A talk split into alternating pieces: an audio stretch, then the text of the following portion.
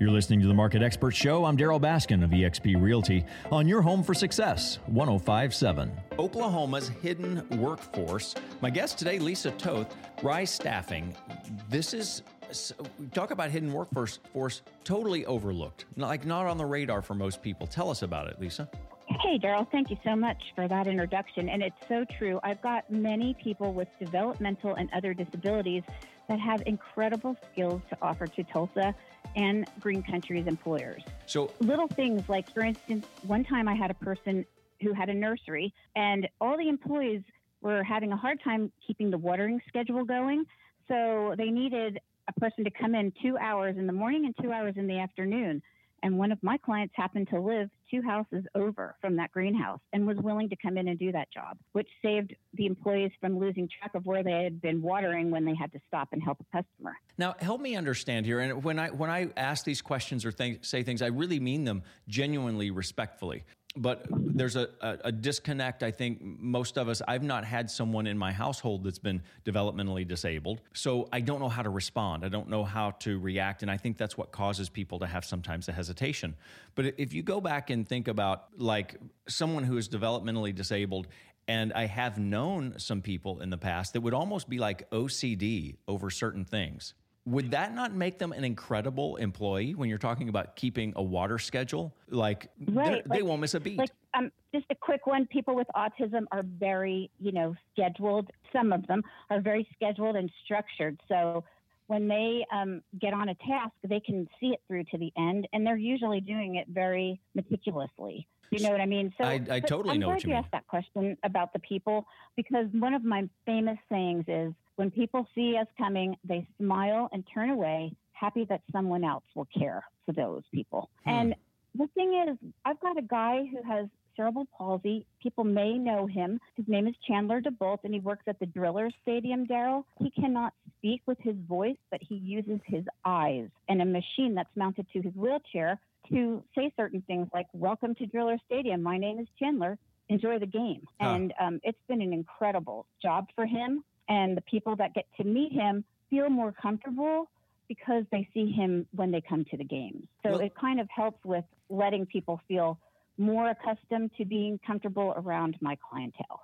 Isn't it isn't it really about that that comfort level? It's like we don't know how to respond, which makes us uncomfortable. And I so my question to you is what what questions are okay to ask? Like I think part of my discomfort would be I don't know what is safe to ask. Like I had to, apo- uh, not had to, I felt like I needed to apologize or preface my questions about, you know, we might we might reference Rain Man or something like that because we don't under we don't have a total understanding of uh, what development developmentally disabled or delayed would be and what's offensive to people. And so we tiptoe and walk around on eggshells.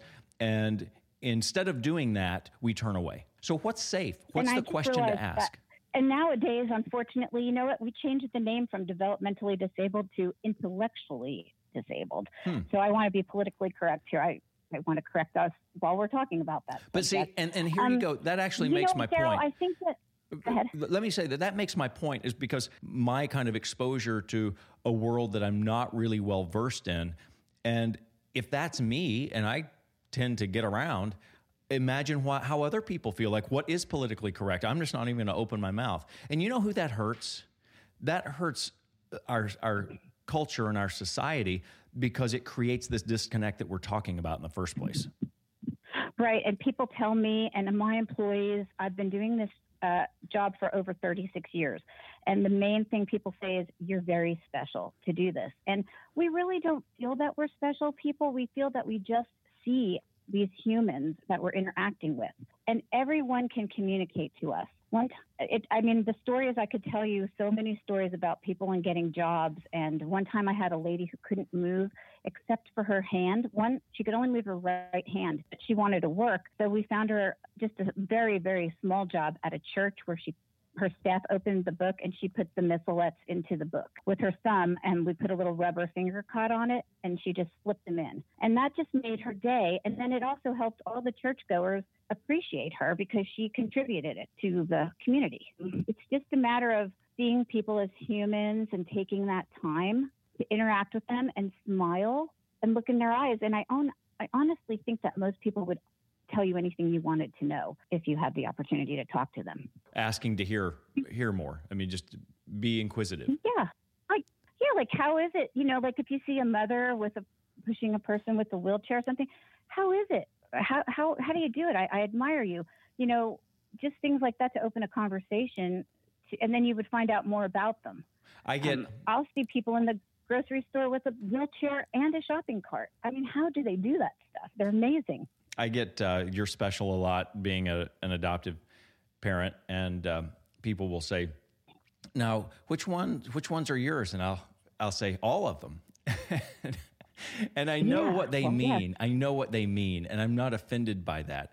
But it also helps have the the the conversation because it's a different world having someone else in your family who wasn't uh, born of your blood, and so I I think and I see I see the mirror here in just a different part of of life experience that you can connect with. And this is where Rise Staffing comes in. Now, what types of jobs could an employer look at and say, I want to call Rise? Okay. Call Rise. Let me tell you right now, I've got a lady named Clara Santiago out in Broken Arrow who sews in her home eight to 10 hours a day making stuffed animals for missions and things like that. The problem is she was born with polio and she can't walk and she is deaf and she speaks Spanish. But she's an incredible sewer. I just need an employer to see her. And so if there's a person out there that wants to hire Clara, that would be great. And you have you have a, a long list of these types of opportunities that uh, provide employment, but also at a great benefit to the employer. Yes, because our role is it's not charity, Darryl. It is exchanging people's time and talent for the employer's money. And that's just an agreement. Everybody has to do the job. It's not like you're just going to hire somebody for a charitable thing. It's really work, and we do it. Lisa- I train the people and help the employers understand how to work with them. We make sure that before we leave a job site, that person knows what they're doing and everybody's happy. We follow back along with them and um, come in and retrain if necessary. There's um, reasonable accommodations that happen, and um, it's really great. I think that most employers would give us an A plus um, for their experience, but we just need more of them. Lisa Toth, Rise Staffing, risestaffing.com, RiseStaffing.net. dot .net. Thank you, Lisa. Yeah. Thank you, Darryl. You're listening to the Market Experts Show with eXp Realty. I'm Darryl Baskin.